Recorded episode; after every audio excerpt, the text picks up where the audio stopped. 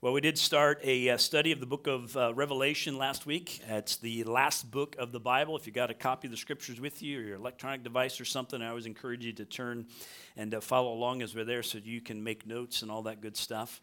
It's not sacrilegious to write in your Bibles, by the way. Uh, so if uh, there's pens available for you, if you want to take some notes in your Bibles, even as you listen and go along, uh, feel free to do that. Here's the uh, the ground rules that we laid right as we started Revelation, because what we know is the Book of Revelation has been approached in many different ways and stirred all kinds of conversation. And maybe you've resisted reading it because you don't like all of the imagery and stuff that's in it. Uh, maybe uh, you have been made over fixated on it, as some have. Um, and so we here's the ground rules we're approaching it with. Is first of all, we want to note all of the various genres that are uh, in, in the midst of Revelation, today we'll see that it is actually a letter um, that was given to seven uh, churches regions of the area in that day. We'll look at that today. Um, and uh, we will interpret it in accordance with the rest of Scripture. Um, one of the things that some people have done that is absolutely um, something we should not do is uh, they just get all excited about Revelation. So they just read Revelation and read it outside of the context of realizing it's part of the whole story of the Word of God. So we have to read it uh, by interpreting it through the lens of the rest of Scripture. So we will do that. And we will keep our focus on Jesus. Uh, the, uh, the title of our series, Jesus Reigns. And this is, uh, as verse 1 tells us, the revelation of Jesus Christ. Uh, it was about Jesus. It is a revelation from Jesus. The Father gave it to the Son, who revealed it to John through an angel. And so uh, it is about Jesus. It is from Jesus. And so we will keep our focus on Jesus in the midst of it. And then uh, we will avoid getting too specific, uh, trying to decode some of the symbolism and imagery and all of that. We want to be careful of how far we go with that. We want what God has for us, but we also want to be mindful we're not sitting here trying to read all of current events into uh, the uh, testimony of the revelation. And uh, our conclusion as we go through it over these next several weeks will be we want to be informed and encouraged followers of Christ. The scripture is given to us to encourage us. Uh, blessed are the ones who read it. Uh, the word tells us here in verse 3, as well as those who hear it and are careful to do what it says. And so there's something for us to be actively engaged in as we study the Revelation. Uh, and so that is our goal in the midst of it. So let's pick up in verse 9. We studied the first eight verses last week. Let's pick up in verse 9, in which we see John further this kind of uh, manner of, of helping us understand this is a letter. And so he says, I, John, your brother and partner in the tribulation and the kingdom and the patient endurance that are in Jesus, was on the island of Patmos on account of the word of God and the testimony of Jesus. I was in the Spirit on the Lord's day, and I heard behind me a loud voice like a trumpet. So we're going to pause right there and unpack this a little bit. John gives this introduction, which, what do you do when you write a letter?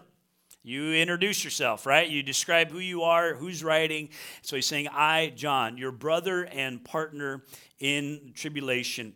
Uh, this John, we believe, is the apostle of Jesus. Um, there's some other theories out there as to other Johns that uh, we know of. John the Elder is one of those uh, that's referred to as a possibility, but I think the evidence seems clear that it points to John, the apostle of Jesus. Uh, the one who wrote the Gospel of John, the one who wrote the, uh, the three epistles, 1st, 2nd, and 3rd John. And his ministry area uh, was in Ephesus, and uh, the city of Ephesus. And that was in the region called Asia Minor, or else otherwise we could call it Little Asia, is what that refers to. Uh, so we have a picture for you of that area of the world. Uh, it's a portion of the continent of Asia that sticks out into the Aegean Sea. Uh, it's got the um, uh, the Black Sea to the north and the Mediterranean Sea to the south, but the Aegean Sea there to the west. Uh, and so it's this peninsula area and uh, the roads there, the brown, are the Roman roads of the day. If you can see it, I know it's difficult, but the, uh, the black dots circled in green there, those are the seven cities that are mentioned. Uh, in this book of Revelation, that we will uh, see what the specific message to them were over the next few weeks. Um, but this was uh, the area that John ministered in. And so he was familiar with these churches that this letter addresses.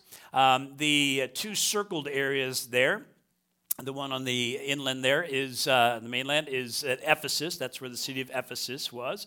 And then the circle area out in the uh, water is the island of Patmos. So that is where John was exiled to, as he makes a note here that he was on the island of Patmos. So, for those of you that like geography and visual things, there you go, okay? So, this is the area that we're talking about um, and uh, the significance of it. Uh, I have one other picture for you uh, from that island of Patmos. Um, and uh, one of our couples had a chance to visit Patmos uh, last year. And uh, so they sent me this picture. This is a picture looking out from what is considered to be John's cave, right? Uh, the historical site where John kind of resided. Uh, and on Patmos, you're not allowed to take pictures of the actual cave, but, but this is a picture looking out from that cave. So, just again, give you some kind of context here. This is a real place. Uh, we're talking about real people, we're talking about a real time uh, in history. And so, John was on the island of Patmos. He uh, was there because the Roman Emperor Domitian had, um, which all the emperors of Rome considered themselves some kind of deity, but Domitian was one one who carried that out in a way where he was persecuting uh, the church. He was, he was like, man, you worship me and, uh, and really none else. And so uh, when um, the Christians uh, resisted calling him Lord, uh, that brought great persecution to them. And so John, of course, did not worship uh, Domitian. He worshiped Jesus Christ alone. And uh, so instead of uh, killing him, uh, which maybe would embolden the other believers of the day, uh, they exiled him to Patmos. Uh, some believe he was there for around a decade, from the years 86 to 96 AD. Uh, others think that he was exiled later in Domitian's uh, reign, but whenever it was, he found himself on Patmos as he is recording this revelation that was given to him. So, Patmos was a, a penal island. It was an island where you were sent. Uh, it wasn't uh, deserted, it was inhabited. There was a temple to uh, the goddess Artemis there, there was a Roman gymnasium there, as they have found, but uh, so this isn't John like you know this isn't a vacation island. This isn't John sitting under palm trees, uh, sipping on his coconut uh, juice and all that kind of stuff. This is uh, this is John uh, in a hardship here of exile, um, and yet God uh, coming to him in the midst of that time. Why why was he exiled? Well, he says right here. He gives us that reason on account of the word of God and the testimony of Jesus on account of the Word of God and the testimony of Jesus. Um, so he was exiled for preaching the gospel. He was exiled for believing in Jesus. He was exiled for having an allegiance to a king other than uh, the emperor. Uh, and so uh, I want to pause here for a second because I think it's a good place for us to just do a little bit of introspection, ask ourselves a question. Is it when is it? What suffering or disruption or inconvenience or denial or ridicule have you experienced because of testimony to the gospel of Jesus Christ? Is there something in your life you would point to because of a bold faith where you'd say, Boy, this is what has uh, transpired for me? This is maybe not suffering. Maybe suffering is a bit too much, right? Because we've lived in a context where. Um, for many years, Christianity has been well received, and we, we do know that there have been some uh, uh, more recently that have certainly suffered because of their faith. Um, but, but maybe it's not a suffering, maybe it's a disruption, right? Maybe, maybe you feel like you were wrongly uh, you know, fired from a job because you, of your faith, you think. Um, more of a disruption. Maybe it's an inconvenience. Maybe not even just, maybe you consider it convenience. What inconvenience has there been in your life? What have you chosen uh, that maybe has made life a little more challenging for you uh, to stand for the name of Christ? Um, what, what denial, you know, somebody rejecting you? What ridicule have you received? So you just kind of go down through the list of, of those things. Maybe they're in somewhat of a decreasing manner of, of effect on our life. But and, and the question is, what, in what way has your testimony for Christ um, uh, influenced your life uh, to the point of, of suffering for it or experiencing some kind of hardship for it. John was exiled for his testimony. We know that many Christians in that day were killed for their faith. uh, they were burned, they were slaughtered, they were fed to the lions in, in the Roman Colosseum, and so on. They, they because they stood for the name of Christ. Uh, we have believers today who stand for the name of Christ and suffer for it. Um, and you, I don't know if you've heard um, about Nigeria, uh, the country of Nigeria in West Africa. Many Christians uh, being killed today um, by attacks from uh, the Islamic terrorist Boko Haram group and the Muslim Fulani herdsmen. And so um, we realize, boy, that, that goes on today. Uh, not in our context here locally, but but it does happen. And so we just pause, like, man, what what have I experienced in my life as a as a result of standing boldly for Christ? Um, just something for us to consider. And John here calls himself a brother and partner in the tribulation. Like, I'm in it with you, he's saying to these believers in these churches. And uh, he's partner in the kingdom, the work of God, and in the patient endurance that are in Jesus, a patient endurance that we are all called to as we wait for the time when God will make all things new. And John says, I was in the Spirit on the Lord's day. In the Spirit. That phrase, uh, John doesn't get any more specific than this. Uh, whether this was a dream uh, or a vision or whatever kind of state he was in when he received this revelation. Um, we do know that the phrase in the Spirit is used in the scriptures uh, to reference the work of the Holy Spirit in different ways. We have the supernatural work of the Spirit in places like Ezekiel chapter 37 and Ezekiel's um, familiar vision of the valley of dry bones. He says, uh, He brought me out in the Spirit of the Lord and set me down in the middle of the valley. Uh, in 1 Corinthians chapter 12, the first six verses, Paul's recounting kind of in third person his own experience in revelation of Jesus. He says, though there are there's nothing to be gained by it, I will go on to visions and revelations of the Lord. In Christ, I was caught up into the third heaven. Uh, and so we see these kind of supernatural aspects of the Holy Spirit um, revealed to us in the phrase, in the Spirit. But we also see the common work of the Holy Spirit um, referenced in this way. In Acts chapter 19, verse 21, uh, Paul resolved in the Spirit to pass through Macedonia to Jerusalem. So we have kind of this common guidance of daily activity in the Spirit. Um, the Spirit uh, caused Paul to, to, to realize, I, I, need to go through Macedonia to Jerusalem. Uh, in Romans chapter 8, verse 9, in which we are called to set our minds on the things of the Spirit, not the things of the flesh. It says, You, however, are not in the flesh, but in the Spirit, if in fact the Spirit of God dwells in you. So, this again, common uh, work of the Spirit, all of us being in the Spirit of God, our position being in the Spirit as believers, and the focus of our minds to be in the Spirit of God. In Ephesians 6:18, Paul says that he was praying at all times in the Spirit. Uh, and we too are called to do that, right? To be to have this effective power in our relationship with Christ um, in prayer. Um, so, so this, this, as Paul describes, or as John describes, I is in the Spirit on the Lord's day. This in the Spirit, we don't know exactly what it is. What we can know for sure is that the important point is knowing and trusting the source, which is the Holy Spirit, right? Uh, and and so we we trust that. Um, and we'll see that as we go along. He was in the Spirit on the Lord's day. Many conclude this is a reference to Sunday. Was John, you know, having this vision while he was worshiping on a Sunday? Um, we don't know exactly um, for sure that this is the only place that that particular phrase is used in the Scriptures. Uh, at other points in Acts and Corinthians and so forth, we see that the believers gathered the first day of the week, the day of the resurrection.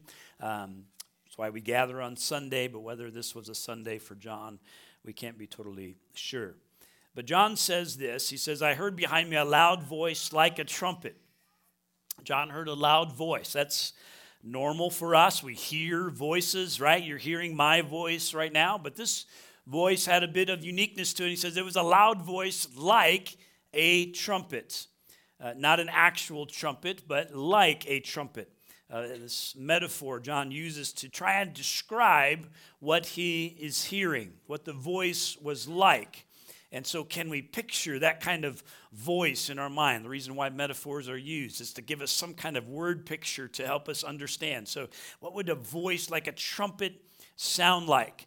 Uh, maybe the believers of the day, the Jewish believers in particular, were thinking of the shofar, the ram's horn that would be blown, right? And for multiple different reasons uh, in the nation of Israel. Perhaps they recalled Numbers chapter 10, in which God told Moses to make two silver trumpets. Um, one trumpet, when it was blown in that time, when one trumpet was blown, meant that they were to prepare to leave the camp uh, that they were going to be moving along in the wilderness. Uh, but if both trumpets were blown at the same time, these two silver trumpets, it meant that the people were to gather before the tent of meeting, the place where they met with God. And, uh, and so maybe they thought of this silver trumpet sound. Maybe that's what John was trying to describe. Maybe it was uh, trying to call attention and reminder to Exodus chapter 19 when they were at the foot of Mount Sinai, ready to receive the Ten Commandments. And listen to what happens here. It says, On the morning of the third day, there were thunders and lightnings and a thick cloud on the mountain and a very loud trumpet blast, so that all the people in the camp trembled. And then Moses brought the people out of the camp to meet God, and they took their stand at the foot of the mountain. They were preparing to meet with God. And so, whatever the trumpet sound was like, right, we see various trumpet sounds reflected on in the scriptures as this kind of calling, as this summoning of the people of God for a purpose. And so, whatever the trumpet sound was like, John was about to have a, a come to Jesus moment, right? Literally with Jesus himself. And so, as he goes on to say here in verse 11, uh, this voice was saying, right? So, this is a literal voice. Uh, this voice was saying, Write what you see in a book and send it to the seven churches to Ephesus and to Smyrna and to Pergamum and to Thyatira and to Sardis and to Philadelphia and to Laodicea. And so the voice tells John to write what he sees. This seems to be a literal message, right? Write what you see and send it to literal churches, literal people in various regions of Asia Minor, specific cities mentioned. And some who interpret Revelation from a purely symbolic perspective. Uh, they view these churches not as literal churches or literal people, but they view them symbolically, meaning that they represent or depict seven periods of church history. Uh, instead of literal people, it seems best to me uh, to make a literal interpretation here, meaning that these seven churches uh, were literal churches in a specific time in history. The message was given to them, revelation was written and, and communicated to them, and that then they would take and, and spread and share. Uh, they would have understood it in their time. And the reality of the Word of God by its nature, right? Not only would they understood it in their first century minds and context, but, but we can understand it today. It remains completely relevant in our time. Uh, we are not them, but yet we are, because in Christ we share common truth with those who are distanced from us by time. And so these seven churches, as we have noted, represent the fullness of the body of Christ. The number seven, as we talked about last week, uh, there is significance to numbers uh, at times in the scripture. Sometimes numbers just are literally numbers, but, but at times they carry a further significance. And here, the number seven often represents a sense of completion or of, of a finished state, as we see even in the seven days of creation. And as I mentioned last week, I believe these seven churches represent uh, what is true of us as the fullness or the complete body of Christ uh, over time. So, even though written to specific people in a specific time, the message is for us today as well. And so, he's told to write down what he sees. And in verse 12, he says, Then I turned to see the voice that was speaking to me. We don't see voices, we turn to see the one who's speaking that voice, right? Um, but he turns to see, and, and on turning, I saw seven golden lampstands. And in the midst of the lampstands, one like a son of man. Now, these seven lampstands that he saw, we, uh, if you glance down to verse 20 in your scriptures, you read that the seven lampstands are the seven churches. So the lampstands are used as a symbol uh, to represent the churches. Uh, lampstands, we know, were made of pure gold and placed in the holy place of the temple. It was the only light of the temple. And so the church is the light of Christ in the world. And so it makes sense that lampstands would be used to represent the church in the world, the light of Christ. And in the midst of these lampstands was one like a son of man, John says. Now, this description is one of Jesus, and it speaks of both his humanity and his humility the time when he humbled himself, as Philippians chapter 2 speaks of, when he took on a human nature to become like us. This description as the Son of Man, meaning Jesus, is like you and me. He walked among us, uh, he had bodily form, and even after his resurrection, he retained uh, that form. Although uh, becoming the mortal made immortal, right? Uh, eternal. Uh, still, he was uh, noticed as Jesus. His disciples recognized him as Jesus, even in his resurrected form. So, this Son of Man is Jesus himself. Uh, and it, Jesus referred to himself as the Son of Man more than any other title when he referenced himself. Uh, and so, Jesus walking among the lampstands, walking among the churches, if you will, as John saw. And this imagery of the Son of Man is also foretold in Daniel's vision. This is how we see some of the scripture come together in the various um, depictions of Christ and, and, uh, and prophecy. In Daniel chapter 7, when he had his vision, he said, I saw in the night visions, and behold, with the clouds of heaven, there came one like a Son of Man. And he came to the Ancient of Days, that's the Father, and was presented before him. And to him was given dominion and glory and a kingdom that all peoples and nations and languages should serve him. His dominion is an everlasting dominion which shall not pass away, and his kingdom one that shall not be destroyed. And so we see wonderful symmetry between uh, what Daniel saw in his vision and what John now sees in his vision the eternal glorified Christ, uh, and that He is in the midst of the churches. Um, the, the, the beauty of the relationship of Christ and the church, right? The Son of Man in the midst of the lampstands. Uh, we read in Scripture that Jesus is the head of the church. Uh, that, uh, that the church is the bride of Christ. All of these images, depictions used to, to try and help us understand what is this relationship of, of Christ and the church. And so, him walking amidst the lampstands, um, revealing he is with us to the end of the age, as he promised uh, in Matthew chapter 28. So, all of this comes out in this uh, first glimpse of what John saw. And then in verse 13, uh, the Son of Man, he describes a little further that he was clothed with a long robe and with a golden sash around his chest, that the hairs of his head were white, like white wool, like snow, which we know nothing about.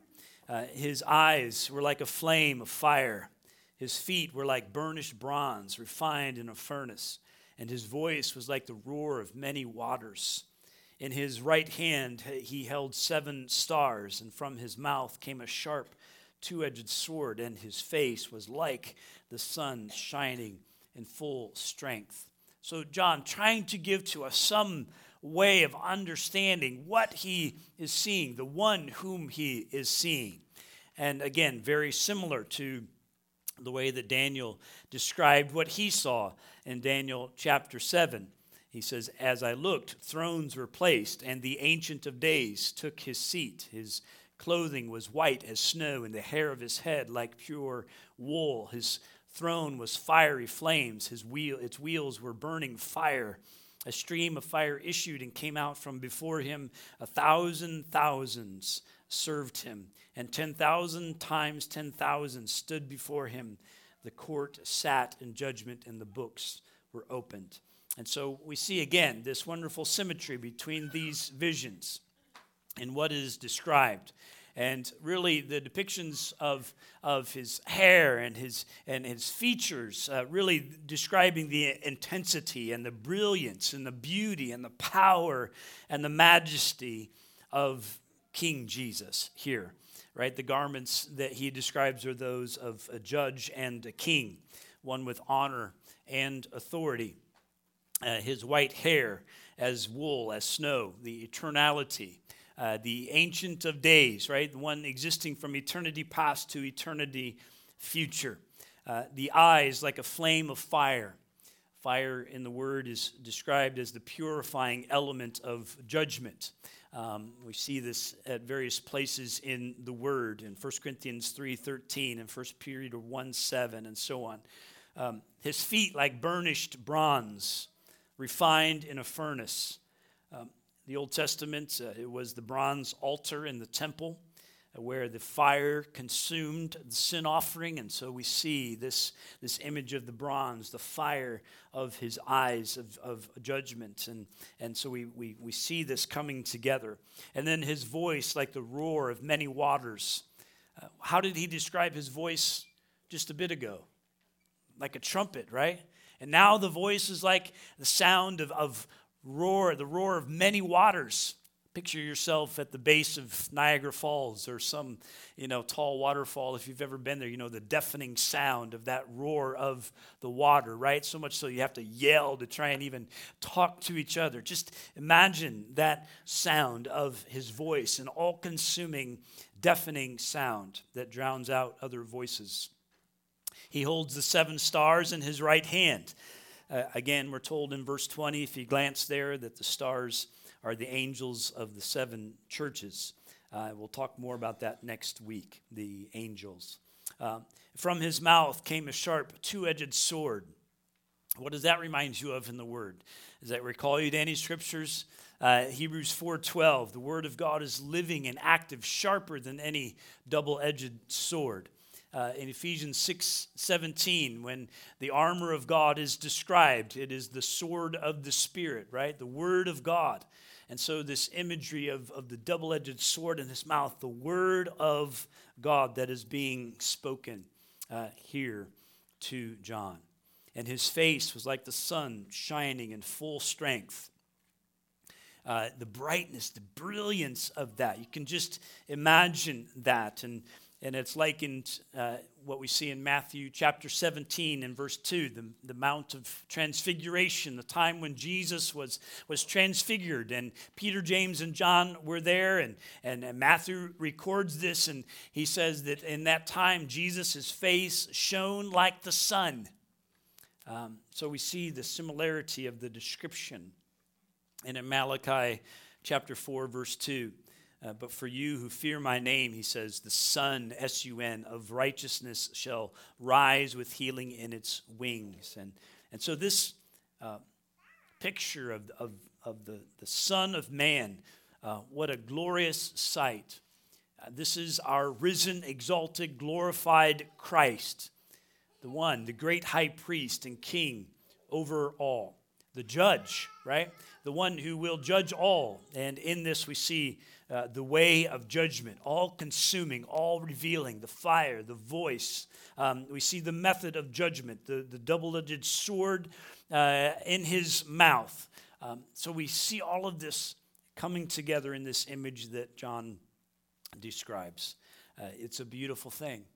And it can be something um, somewhat intimidating for us to try and um, understand and grasp what he is describing here as the beauty of Christ.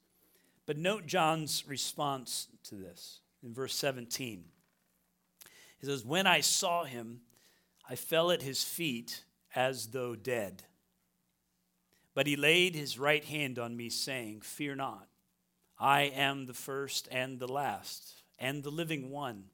I died, and behold, I am alive forevermore, and I have the keys of death and Hades that response, the response of humility, right? The majesty and glory caused John to fall on his face as though dead. Awe and fear struck him and caused him to prostrate himself at the feet of Jesus. Now, friend, I, I want to just pause for another moment here and ask us ourselves another question. Uh, when is it that your knees have bowed before Christ? Literally.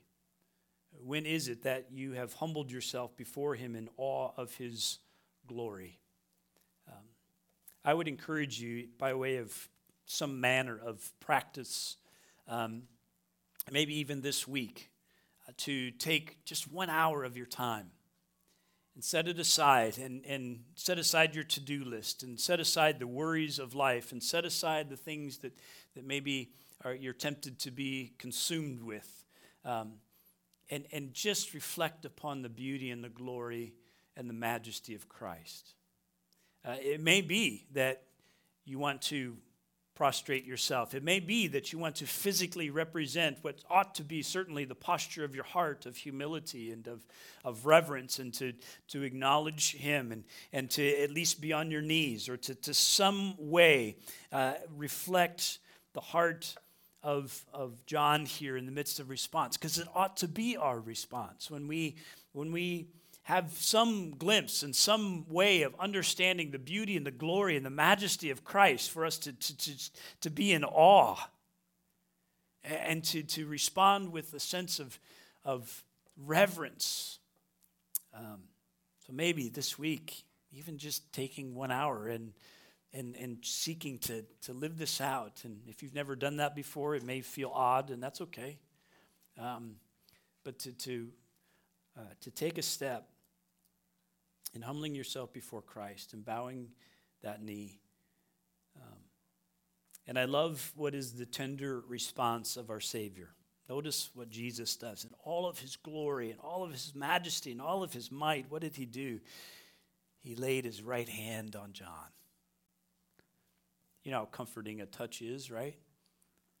Uh, we know that. How comforting it is when someone reach out and that's why we shake hands when we greet each other. It's something further than just a hi or a hello. There's something about that. There's something about a, a hand on a shoulder in a time of, of distress that brings comfort, right? There's something about even a hug, you know. We, we know the importance of touch. And, and it reminded me as I was reflecting on this week of one of, I think, that what I appreciate most deeply about Jesus, and one of the, the healing scenes we have in the Gospels is when the leper comes to him and he says to Jesus, If you are willing, right, you can, you can make me clean. And, and Jesus could have just spoke the words. He could have stayed at a distance like everybody else would have. They all would have scattered when the leper came, right?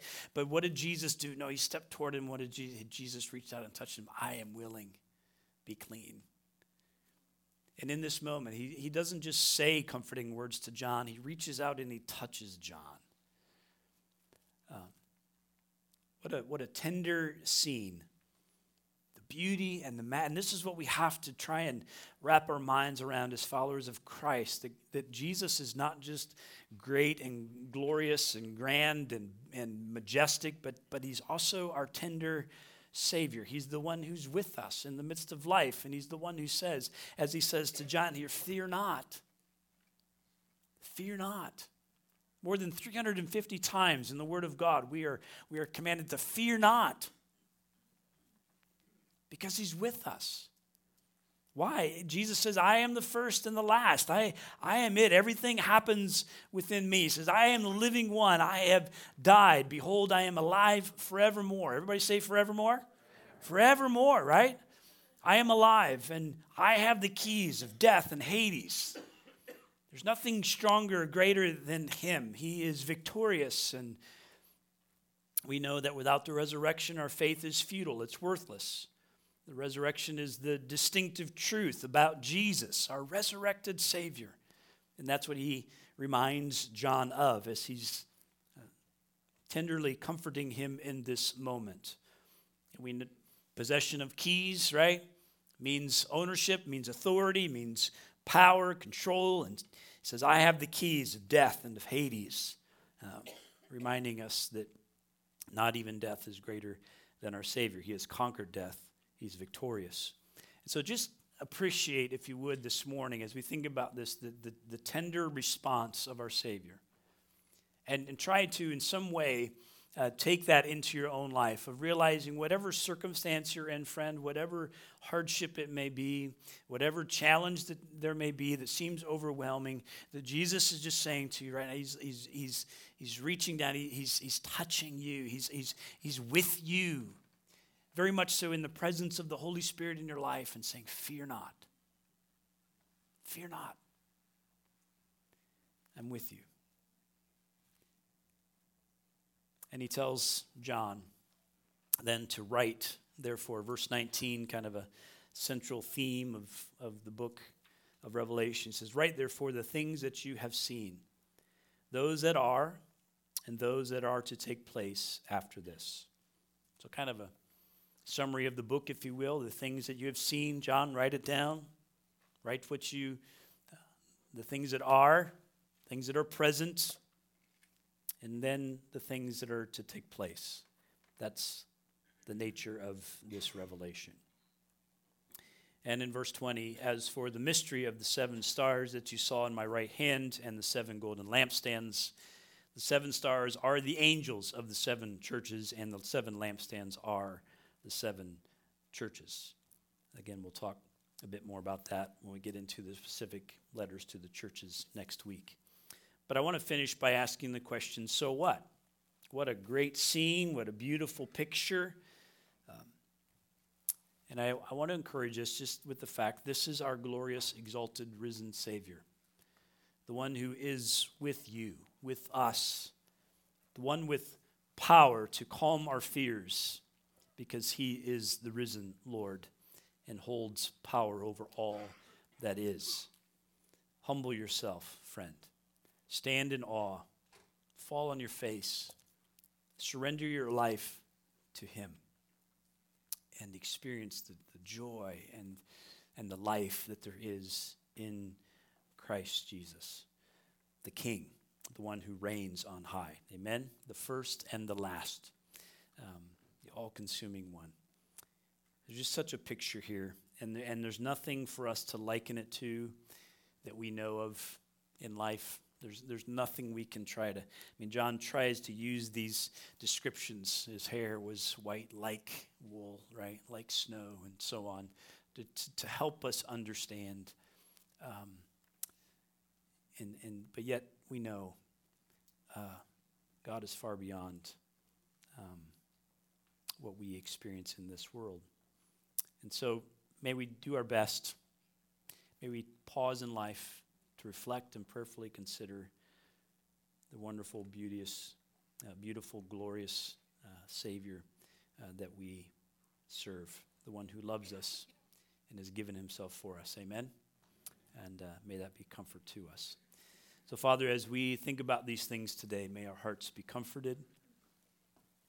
May our hearts be struck with a sense of awe and of beauty and glory, Lord, that is revealed here, how you showed yourself to John and what you called him to do was to write it down and to deliver it to these believers who lived in that first century, but Lord, believing too that uh, it was written down for our sake, for our understanding today. And so may we receive it as you desire. May it humble us. May it cause us to be comforted and to live in the midst of the peace that it grants to us. Um, Lord, I pray for someone here today who maybe has not um, given their life to Christ. Lord, I pray that um, today would be that day as they contemplate what is here, Lord, that they would see their need for a Savior. They would humble themselves and stop fighting in pride the message of the gospel, that they would acknowledge their sin and their need of a Savior. And today they would confess Christ. So, Lord, work in us through the power of your Holy Spirit, I pray. In Jesus' name, amen.